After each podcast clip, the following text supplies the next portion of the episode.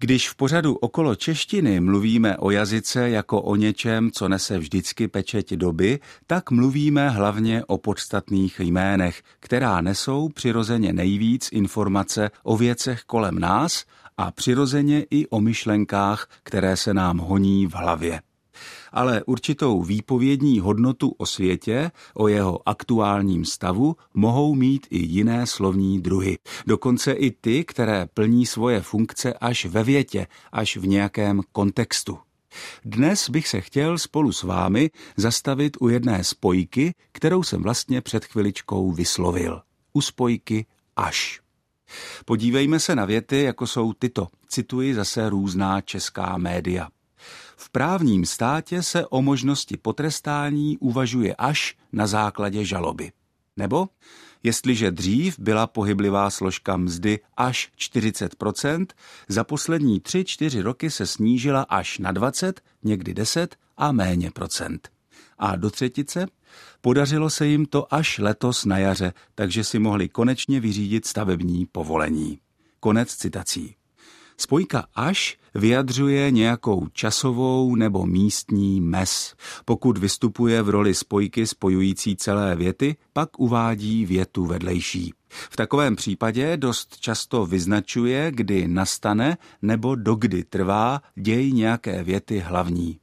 Spojka až patří nepochybně mezi nejpotřebnější, a tedy i nejfrekventovanější česká slova. V psané češtině je spojka až na třicátém druhém místě co do frekvence.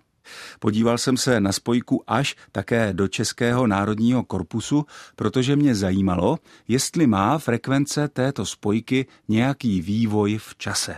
Jinými slovy, jestli v těch posledních třiceti letech, ze kterých pocházejí texty zahrnuté do korpusu, lze pozorovat, že by Češi potřebovali víc nebo míň vyjádřit význam, který spojka až vyjadřuje, tedy nějaký ten limit. Ukázalo se, že sice k nějakým dramatickým výkyvům nedošlo, ale že se frekvence spojky až od devadesátých let dvacátého století do roku dva tisíce devět mírně zvyšovala. Kdežto od roku dva tisíce devět do současnosti je patrný zase určitý drobný pokles frekvence spojky až. Vysvětlil bych to tak, že od devadesátých let do první dekády dvacátého prvního století se pozornost novinářů a dalších autorů textů výrazněji zaměřovala na témata typu až vybudujeme tržní hospodářství, až se integrujeme do evropských struktur, až se podaří to nebo ono zavést či vylepšit. To všechno samozřejmě může být aktuální i dnes, ale, jak se zdá, nepotřebujeme spojku až tak často jako dřív. Nakonec je to vlastně i zdravější, když se člověk soustředí hlavně na to, co je tady a teď, a neříká si pořád, že něco bude až. Od mikrofonu ze studia Českého rozhlasu v Olomouci vás všechny zdraví Ondřej Bláha.